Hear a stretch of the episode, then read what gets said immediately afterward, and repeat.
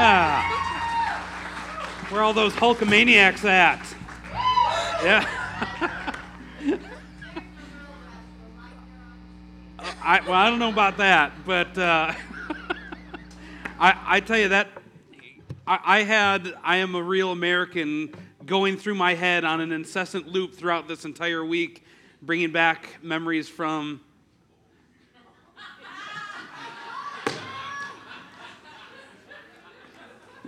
Our fourth and fifth graders, kickstart. You guys are dismissed. I One of these days, I swear to you, I will remember. I promise. But I, but I tell you, it, it did bring back, yeah. it, it did bring back a lot of, a lot of memories. Uh, I was a, a big wrestling fan in the 80s, I loved Hulk Hogan and the Ultimate Warrior. And it, it was fun just kind of going through just uh, some of the, the wrestlers that we remembered. Uh, there was the Legion of Doom.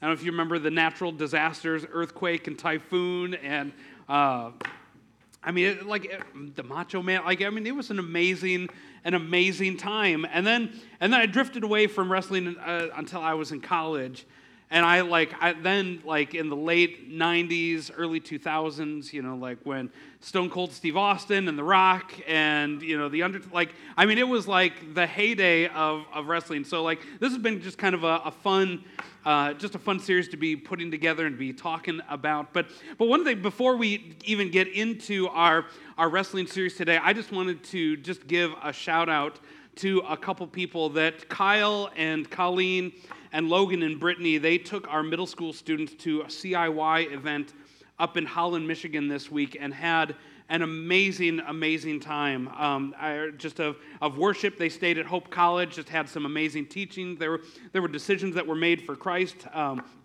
in that. And so, so uh, just uh, Kyle and Logan and Colleen and, and Brittany, I just want to tell you guys just a huge thank you. Can we just appreciate them for just being with our middle school students? I, I'm, I'm so incredibly grateful for you guys that you took time off this week just to pour into our middle school uh, students and just incredibly thankful for you. And but also just like I, I just wanted to share with you just how how amazing it is and dedicated our student ministry leaders and volunteers are that we had numerous people with both our seismic and our element retreat that took vacation time they took time off of work so that they could go to on, on these retreats, go to the conference, and pour into our students. And, and just what an amazing thing that is. I, I'm so incredibly grateful for all of you that are just pouring into our kids, but also for all of you that prayed for our students over the, the week that they were up in Holland, the week, the week that we were out in West Virginia, those that supported them by buying the, the popcorn uh, fundraiser we had, the coffee fundraiser, um, those that donated and purchased things at the rummage sale. Like, you guys helped make this possible. And, and just as, as a church body, as a church family,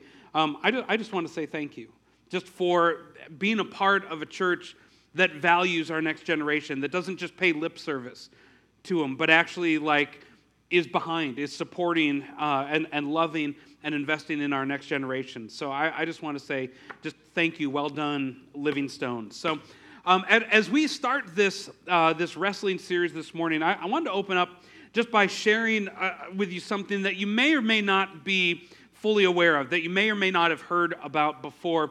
But there's, there's a debate that's raging right now that has very passionate people and passionate arguments on both sides of it. The, this debate has caused rifts within relationships, tempers have flared. There have been social media firestorms about this, this same topic. Athletes, entertainment personalities, news organizations, universities, Supreme Court justices, even former presidents have weighed in on this vigorous debate. And it's the age old question is is a hot dog a sandwich? it is a hot dog a sandwich. Now, it, this is a hard question. It's a tough one because like I can see the arguments on both sides of, of, the, of the debate. So we're going to just take a very informal poll and so I, I want you to, you can raise your, your hand, you can make noise, whatever you want to do when I ask. So if you would say that a hot dog is not a sandwich, let me hear you. Okay, all right. All right. If you think that a hot dog is a sandwich, let me hear from you. Wow. We are, it seems pretty fair, evenly divided here. Um, just so you know, if you think it is a sandwich, you're wrong. But I'm, I'm just saying. But there, there, have been, there have been articles written in the Atlantic magazine about this, in Time magazine, Reader's Digest, Discover magazine about whether a hot dog is a sandwich. There have been master's theses write, written about this topic.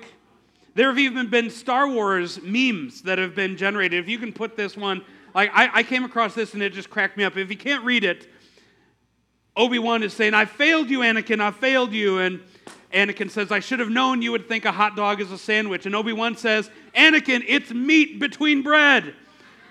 And Anakin says, From my point of view, it belongs in its own separate category. And Anakin says, Well, then you are lost. They're Star Wars memes. There have been debates on cable and network news shows. Like, like they literally have like they put it on the screen of like these arguments about whether a hot dog is a sandwich. There, there's somebody that took the time and put together what they call their sandwich alignment chart. And so you have like the structural purist and the ingredients, you know, and, and, the, and, and so you can kind of see like where you fit in all of that. So like I love the Pop Tart in the bottom right, which is just radical sandwich anarchy. Be, because it doesn't quite fit either the structure nor the ingredients, but I, I just found that hilarious. And I don't know if you know this, but there's actually a National Hot Dog and Sausage Council, the NHDSC. And their organization has actually put out statements about whether a hot dog is a sandwich, which of course they say it's not a sandwich. A hot dog is its own entity. It, and there's also even stats about this. So if you can put that up there, depending on where you live in the country, depending on what age you are, can influence, oh, it not up there?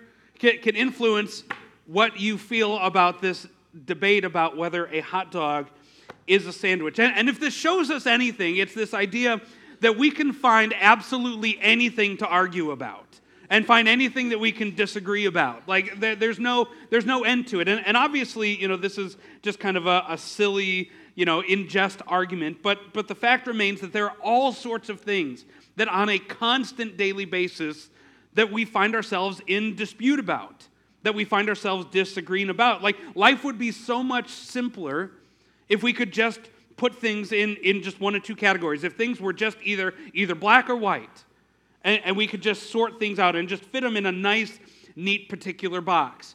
All right, good guys over here, bad guys over there. Good choices here, bad choices there. Sandwich here, not a sandwich there. But life is way more complex than that. That as much as we would love for everything to, to fit into just nice, nice, neat little boxes, as much as we may wish that things were just black and white, and, and no doubt there are. There are some definite absolutes where, where things are absolutely black or absolutely white. But I would argue that, that most things, many things in, in our lives, fall in that vast gray area in the middle this giant gray space in the middle. And, and as followers of Jesus that are trying to, to share him, that are trying to live lives that are faithful to him and represent Jesus to the world around us, we have to be okay with the fact that we live in a world that's not all black and white. That if we're going to make a difference in this world, we have to learn to be comfortable with nuance, with ambiguity, with things not always fitting into a nice, neat box. And, and so that's what this series is, is about. Like, how do we wrestle with some of these things where, where, where there doesn't always seem like a clear cut right and wrong, a, a clear cut answer for it? How do we handle it when sincere people who love Jesus come down on differing sides of the same issue? Like, how, how do we handle that? How do we work through that? I, I like the idea of wrestling for a variety of reasons because it's supposed to be like this, this back and forth battle between two warriors. In fact, the, the word wrestle means to contend or to grapple with. And that's what we're going to do in this series. Well, I, I want us to, my, my prayer for us at the end of this series is that we might view ourselves with a bit more humility and have a greater level of, of grace and understanding for those who land in a different place than we do. That as followers of Christ, as people that are trying to, to live this thing out, what does, it, what does it mean? What does it look like for us to interact with those that maybe look at the same issue and we arrive at different conclusions? Even those who are wrong and think that a hot dog is a sandwich. Like, how do we, how do we live and coincide with people that have differing viewpoints with us? And, and so, to start this series, I want to begin with a statement that's not just going to kind of set the stage for this whole series, but is really something that if we can uh, put into practice in, in our lives overall. And it's uh, this idea that God is not intimidated by our questions. It's okay for us to ask questions. Us wrestling with questions, us wrestling with our faith, asking questions, it's not a bad thing. God is not intimidated by our questions, nor is he angry or, upset with us when we ask these questions, when we struggle with them, when we wrestle with some of these questions.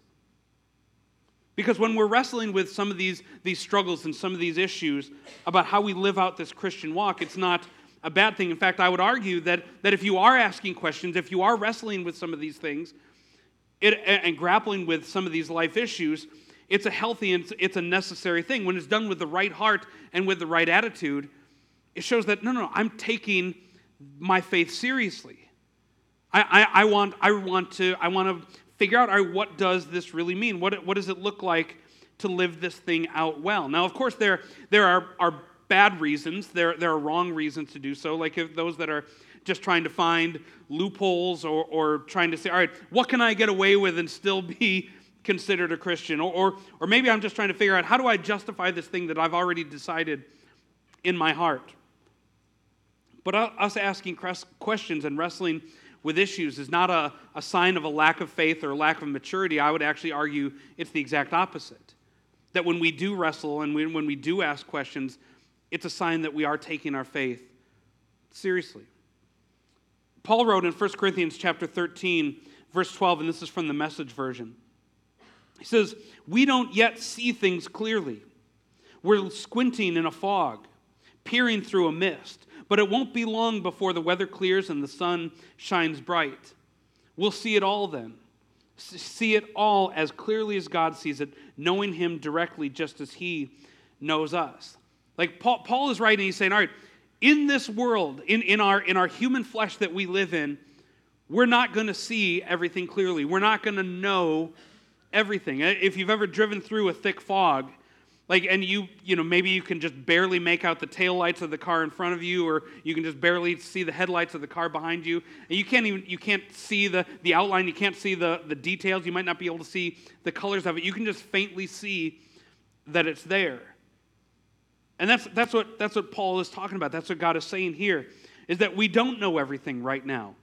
In this world, there, there are things that are not clear. And as much as we, we might wish that God made everything crystal clear for us, an awful lot of things he did not. There's an awful lot of things that God has not made crystal clear, that, that he wants us to grapple with, to wrestle with, to contend with. And he himself saying, you know, no, you, you as human beings are living in this world where things are not always going to be clear. You're not always going to see. And so ask those questions, wrestle, grapple with them. And so, saying that, and it's going to be so important for us to remember this throughout this entire series, is this idea that following Jesus requires humility. Following Jesus requires humility, that we don't know it all, that we don't have all the answers, that we can have our, our beliefs and we can have our convictions, but we should also be willing to hold them with an open hand. Recognizing that, that, that I'm, you know, we might be doing our best to, to faithfully follow Jesus and live out the scriptures, but recognizing there are other people that are faithfully following Jesus and trying to live out the scriptures that may land at a different spot, come to a different conclusion than we do. Recognizing that we're all at different places in our journey, in our walk with God. There are sometimes, every single one of us in this room, we are at a different spot in our, in our walk and our journey with God. There are things that I'm not okay with now that I used to be okay with before. And there's things I'm okay with now that God has given me freedom in that I wasn't okay with before. And, and every single one of us, we're on that journey, we're on that path together. And so it's going to look different for every single one of us. We're not all at the same place. But we have to be okay with the fact and, and understanding that God is working on our brothers and sisters in Christ around us. That they might be at a different spot than we are, that, that through their experience and through their lens and, and through the things that God is doing in them, they might see an issue differently than we might see it. In 1 Peter chapter 5, verse 6, Peter tells us to humble ourselves, therefore, under God's mighty right hand, that he might lift us up in due time. That, that humility is one of the, the greatest spiritual disciplines that we can learn. And if we're going to follow Jesus, if we're going to live a life of faith with those around us, we have to have a humble heart before God and before others. And, and just one final thing I want to say, just kind of setting this series up, is this idea that I don't know everything, but I can also learn from others who have different experiences. I don't know everything, but I can learn from others that have different experiences than I do. And so as we walk through this series, I want us to, I want us to walk into it with open minds, with open hearts, that, that there are different people, there are different faithful followers of Jesus that might have a, a, a different point of view that we need to hear, that we need to listen to. Mark Allen Powell, he was a professor of New Testament studies at Trinity Lutheran Church, or, excuse me, Trinity Lutheran College in Columbus, Ohio. And he, he retired a few years back, but, a, but a number of years ago, he did kind of this, uh, this study that he's written about multiple times. And, and in, this, in this study, what he did is he, he shared the story of the prodigal son with different ethnic and cultural groups around the world. And then he asked them questions about it. Now, I don't have time to go into the whole prodigal son story, but the, the younger son, he goes and he takes his father's inheritance and, and he, he squanders it in, in wild living and he ends up finding himself in a pig pen, eating the same slop that the pigs are eating. And what Professor Powell asked these different ethnic and cultural groups around the world, he said, okay, why did he end up where he did? Why did he end up in that pig pen eating the same slop that the pigs did? And the overwhelming answer he received when he asked people in Russia this was they said he ended up in that pig pen because there was a famine in the land. And so he had no other resources. He was, and if you read the account, he talks about that. That there was a famine in the land, and so he had no other resources, so he was eating the same food that the pigs were eating. The over, overwhelming answer he received when he asked people in Africa this was that there was nobody around him to help him in his time of need. There was nobody there to help lift him up, and so that's why he was sitting in this pig pen eating the pig slop. The overwhelming answer he received in America was that he was responsible because he squandered his own resources. He was kind of reaping what he sowed in a way. Now, is there a right or wrong answer to this question? I, I, would argue no. Like each, each person, each different cultural or ethnic group was approaching this same topic from their shared experience that they've had. We've not experienced many famines here in America. That's not an uncommon experience that, that people in Russia have. I mean, millions of people have died in Ukraine and Russia through famines. Eh, like, so, so we have to understand that the way that we approach Scripture, the way that we approach topics and things in our life, are heavily influenced by our life experience. And us knowing and recognizing that we don't know it all, and that there are things we can learn from those that have a different life experience than we have. This takes a, a healthy dose of humility for us to recognize that, that my history and my education and my, my cultural upbringing, my life experience, they all influence how I, how I read Scripture, how I interact with it, how I interact with others and issues around us. And it would be wise for us to, to eat some humble pie occasionally and recognize there are lots of people around us that they have different experiences and they might approach a topic from a totally different point of view, and we can learn some things from them just as they can learn from us. And so this morning we're going to talk about one of the most contentious topics that we face today, and it's, and it's politics. politics. It, it, this is an issue that has torn churches apart. It's a topic that has torn families apart. I, I know family members that don't speak to one another because of differing political views. I, I see people, I, I know friends that don't speak to one another because of differing political views and political opinions. On, on social media, like I, I've seen people who freely have said that they're going to unfriend those who have differing political views than they have themselves. We, we've had people leave our church because they felt they couldn't worship alongside people that had different political points of view than they had. That's a sad reality. And so heartbreaking that, to hear that because we can have differing political views. We can have differing opinions about how we tackle the, the difficult, troubling uh, issues that, that face us as a country and as a people. But it should not be something that causes such division. And politics sure is causing division. There, there was a, an article that I read that talked that a poll was done in 2021, and it said that 46% of Americans thought that a civil war was likely in their lifetime. Like, that's horrifying. Just before the 2020 election, another poll was done, and almost 40% of voters said that they would support their state seceding from the Union if their candidate lost. Like, think about that. I, I mean, I mean it, it, is a, it is a terrible place where, where we don't just have a difference of opinion now. No, no, like you, you are a flawed human being if you have a different opinion than I have. That you are evil, that you are immoral, that, that I can't even associate with you if you have a different point of view.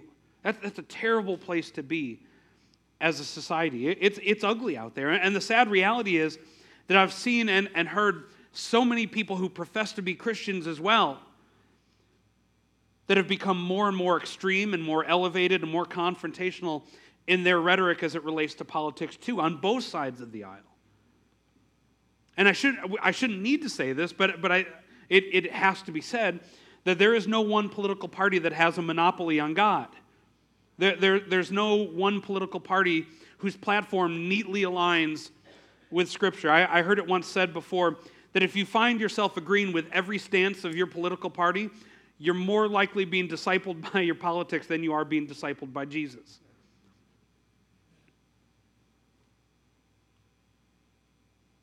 Because G- this book does not neatly line up in one political camp or another. And in preparing for this message, I read an article by Scott Sauls. He, he's a, an author and a pastor. He uh, used to serve at Tim Keller's church in, in New York. And, and he wrote a, an amazing article that I, that I thought he offered a great illustration about the conundrum that we have about people of faith, people within the church wrestling with politics.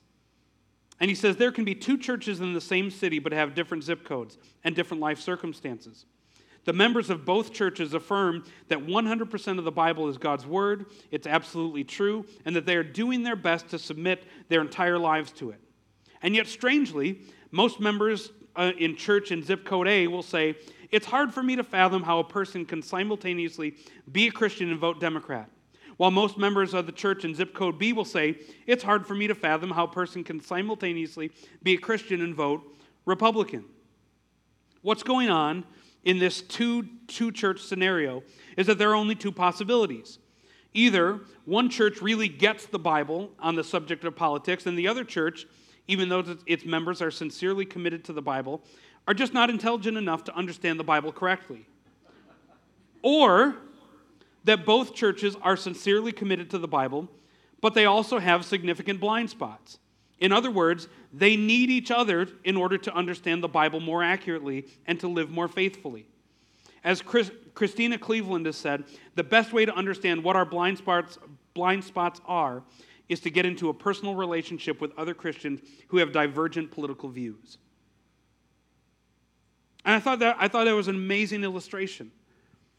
That we can have people, we can have people within our own church who love Jesus doing their best to, to faithfully follow after him and have vastly different political points of view. And it doesn't mean that one is right and one is wrong. It doesn't mean that, mean that one is more mature and understands Scripture more and the other is not. It doesn't mean that at all. People who sincerely love Jesus and are trying to live a life that's, that's honoring, glorifying to Him can arrive at different conclusions. Like this happened even with Jesus' own disciples. Matthew was a tax collector, he worked for the Roman government. Simon was a zealot. He was actively working against the Roman government. He was trying to subvert the Roman government. And yet they were both friends. They both worked together. They both faithfully walked and served the Lord together. And I would use this as an example of something that we ought to examine in our own life. And, and I, I would call it a, a hierarchy of loyalties. That our loyalty to Jesus and his kingdom must always exceed our loyalty to any earthly agenda, whether political or otherwise. Our loyalty to Jesus and his kingdom should always, must always, supersede any other earthly loyalty that we might have. We can have a, a, political stance, we can have firmly held political beliefs, but that should never supersede our loyalty to God and to his kingdom, to the church that we belong to. And so I want to kind of examine this and look at this through a, a theme that's prevalent from, throughout Scripture, from the very beginning to the very end. And it's one that's addressed in both Old Testament and New Testament. And Peter introduces it in his first letter. I want to just read the first two verses from 1 Peter to you. It says, Peter, an apostle of Jesus Christ, writing to God's elect, exiles, scattered throughout the provinces of Pontus, Galatia, Cappadocia, Asia, and Bithynia, Bithynia, who have been chosen according to the foreknowledge of God the Father through the sanctifying work of the Spirit to be obedient to Jesus Christ and sprinkled with his blood. Grace and peace be yours in abundance. This idea that, that really goes throughout Scripture is the idea of, of being an exile. In fact, this, the, uh, the theme of, of being exiles is, is something I would love to do a, a future entire sermon series on. But I want to just kind of say this for us that, that right now, for us today, this is not something that just took place when, when the Bible was written. This is something that's very applicable for us where we are today. That we are exiles in this world. That if we are followers of Jesus, we are exiles here in this world. And an exile is someone who is forced out of their country and is now living somewhere else. An exile is someone who is forced out of their country and is now living somewhere else. This is the, uh, the idea that I would love to do a, sermon series on sometime. And it's this, this theme, this idea that starts all the way back in the garden. When Adam and Eve are, are kicked out of the Garden of Eden, they're then forced to live as exiles in the world. That they were created to live within the garden. But now they were being forced to live out in the world. They were exiles in the world. The, the, the Israelites, they were exiles when they lived in Egypt. And when they eventually came back home to the promised land, they, they lived there for many years, but then they were attacked by Babylon. And they were taken to Babylon and were in exile yet again, living in a foreign land with different beliefs, different dress, different languages, different foods that they were not at home. And even when the Israelites returned back to the promised land again, when they left Babylon and came back home, eventually they, they were then overrun by the Romans. And they were exiles again. They were exiles in their own land, in their own territory. But they were living as exiles in a way. They did not have the free, that freedom and autonomy there. Like, have, have you ever been in a, in a party or a social situation and you were there and you felt like, man, I just don't quite fit in here.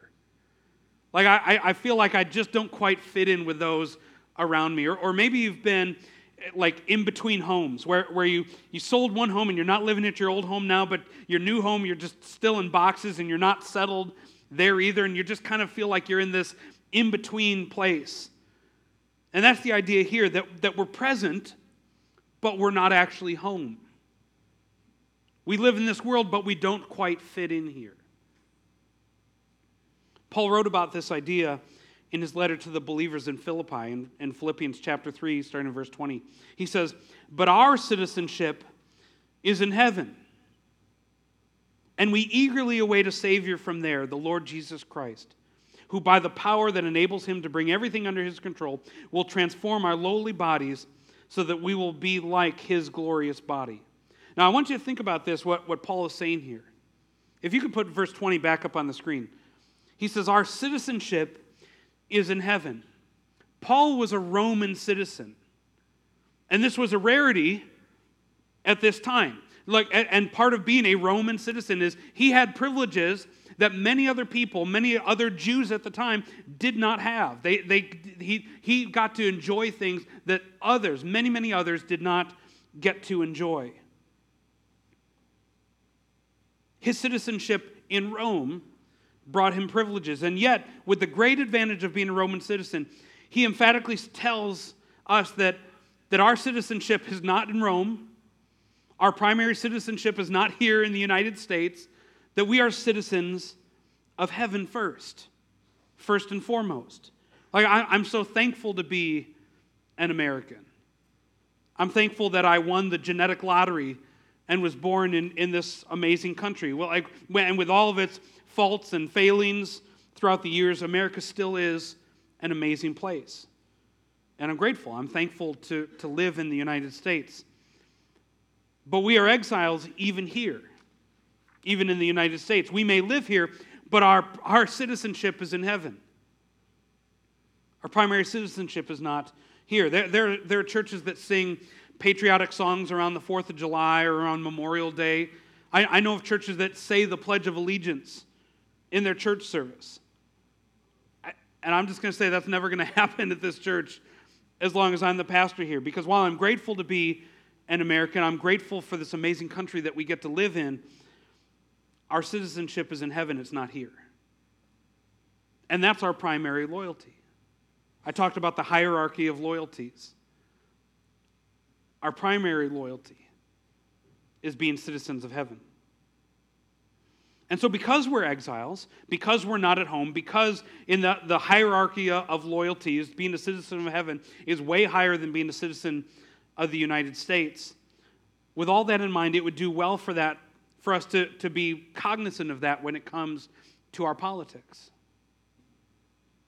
Like our, our political discourse has gotten more and more uh, coarse, more and more cruel, more vicious and that ought not be the case. I, I read an, uh, a newsletter that David French wrote a couple weeks back, and, and he was sharing how he gave, he gave three examples that, that took place just within the span of about two days of three politicians who profess to be Christians that made some extremely crude, vulgar, and hurtful comments about their political opponents.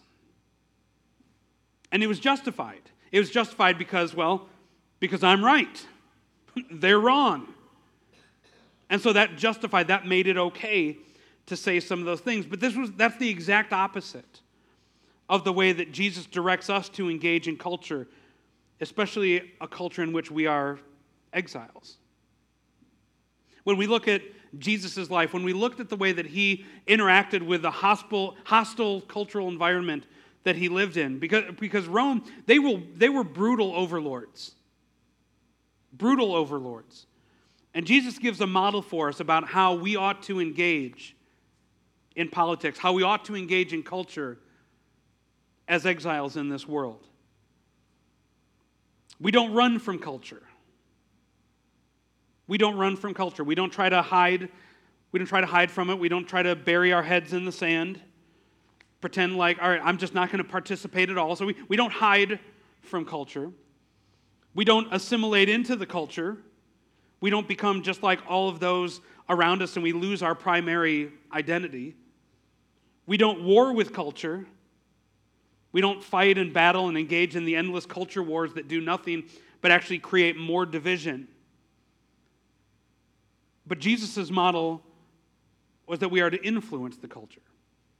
We don't run from it, we don't assimilate to it, we don't war with the culture, but we actually influence it.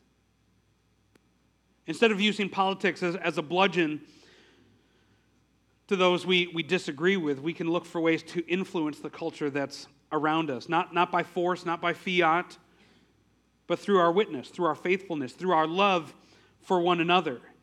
That we're living in a way that seems so countercultural that it can't help but make a difference. And not only was that the example that, that Jesus gave, that was also the, the same example that was given in the Old Testament as well. That I shared with you that the Israelites, they had been attacked by the Babylonians. Babylon, they came and destroyed Jerusalem. They destroyed the temple. They, they came and essentially kidnapped many of the Israelites, those that, that were living in Jerusalem, and took them away to Babylon. And while they were in exile in Babylon, the prophet Jeremiah actually gives some instructions for, for how they ought to interact with the culture around them. As they were exiles, how do they engage politically? How do they engage with the culture that was around them? And so in Jeremiah chapter 29, starting in verse 4, it says, Thus says the Lord of hosts, the God of Israel, to all the exiles whom I have sent into exile from Jerusalem to Babylon. He says, This is what I want you to do build houses and live in them, plant gardens and eat their produce, take wives and have sons and daughters. Take wives for your sons and give your daughters in marriage, that they may bear sons and daughters. Multiply there and do not decrease. But seek the welfare of the city where I have sent you into exile, and pray to the Lord on its behalf, for in its welfare you will find your welfare. Now, th- think about what's actually being said there for a moment. What God is saying through Jeremiah to those in exile. He's saying that the, the very people that came and, and destroyed your homeland, the very people that came and destroyed your temple and destroyed your way of life, says, I don't want you to. I don't want you to, to sit and, and run and hide away from this foreign culture that you're in. Don't completely withdraw. He says, no, participate in it. Build houses, live in them. Plant gardens and eat. Get married, have kids. He doesn't say to wage war against the foreign culture. He says, no, no. What I want you to do is I want you to seek the welfare of the city, seek the welfare of Babylon. Pray for the city. Pray for those who destroyed everything that you held dear. Pray for those that kidnapped you and took you away from your home. Seek the welfare of the city. The NIV says to seek the peace and prosperity of the city. They weren't supposed to just like wait out their exile. They weren't supposed to just sit and pray and say, All right, God, we need you just to take this away. No, we are to seek the welfare, the peace and prosperity of the city that we're living in. That that should be our primary aim when it comes to how we engage in politics, how we engage with the culture around us. Not to not owning the libs, not trying to win political battles, not, not just you know seeking to, to win the midterm so that my, my team has the power but as exiles living in a place that is not our true home, we seek what's good for the whole. Not just what I perceive to be good for me or for my team or my family or my belief system, but to do what's best for the whole. And in 1 Corinthians chapter 10 verse 23, Paul writes he says, "I have the right to do anything." You say, "But not everything is beneficial." I have the right to do anything, but not everything is constructive. No one should seek their own good, but the good of others. What, what Jeremiah said just prior to that, he, he said, When you seek the welfare of the city, when, when, when Babylon does well, you're going to be doing well. And when the church seeks, is seeking after and, and achieves power for itself, the church's effectiveness always suffers, without exception. The church is always at its best when it's the underdog, when it's countercultural and not seeking to be a power broker, when it's not pursuing its own best interest, but it, when the church pursues what's in the best interest and overall welfare and flourishing of everyone around us. That's what Jesus did. Jesus didn't go out and seek what was best for him. He sought what was best for those that followed him. He sought what was best for those that despised him. He sought what was best for those that spit on him and whipped him and ultimately murdered him. He didn't seek what was in his best interest, he sought what was in the best interest of those around him. And so I want to close with one final thought on what it on, on just this idea of political engagement for those of us that are, are followers of, of Jesus, believers. And it's this, this idea that our faith should influence our politics, not our politics influencing our faith. That our faith ought to influence our politics, not our politics influencing our faith. When, when it comes to our, our political engagement and how we participate in culture, thinking of that, that what I call the hierarchy of loyalties, that our, that our loyalty to, to Christ and his kingdom and, and his church should always supersede our loyalty to any political party, political candidate, or even, even country. Jesus said that we are to be in the world, but not of the world. And as exiles in the world in which we live in, let's not be discipled by our political parties. By, let's not be discipled by our candidates, but allow Jesus to fully disciple and transform us. That, that our politics should not just be like a separate entity, it's just something I do, it's a separate part of my life, but know that our, our politics and our political engagement ought to be an extension of the transformation that the Holy Spirit is doing inside of us. And if we look at it that way, instead of how do I how do I defeat my political opponents? How do I defeat those people I disagree with? It changes the way that we think about how we vote, how we engage in politics. Like po- politics ought to be a wrestling match for us.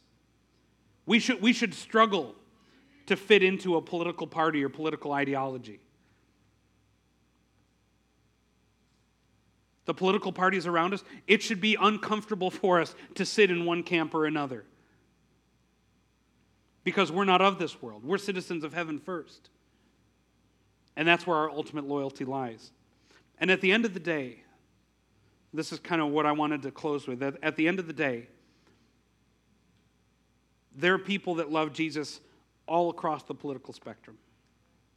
There, there are people who, who love Jesus and are faithful to the scriptures that are pro life and pro choice, that are for the death penalty and against the death penalty that want tax cuts, I think we ought to raise taxes on the rich. Like, I, I mean, they're, they're, uh, that are for gun control. I, I mean, we could go down the list.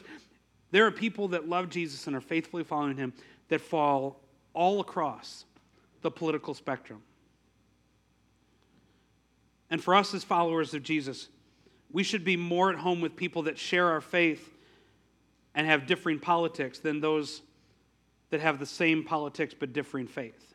Like we, we, ought, we ought to, that our faith is, ought to be the thing that unites us and not divides us. So if you would bow your heads for me and let me just pray for us this morning that Lord, we, we, we just love you and thank you, God, for who you are. God, we, we thank you for, for being so good to us, Lord. We thank you, God, for, for setting an example for us about what it looks like to engage in politics, what it looks like to engage in culture, that we don't need to, we don't need to run and hide from it. God, that we don't need to we don't need to run and hide. We don't need to try to assimilate into the culture. We don't need to war against the culture. God, you've called us to influence it. And God, and God I, I, I ask, Lord, that, that as we evaluate where, where we stand politically, how, how we engage with others when it comes to politics, Lord, that, that we would do it in a way that is life giving and honoring to you.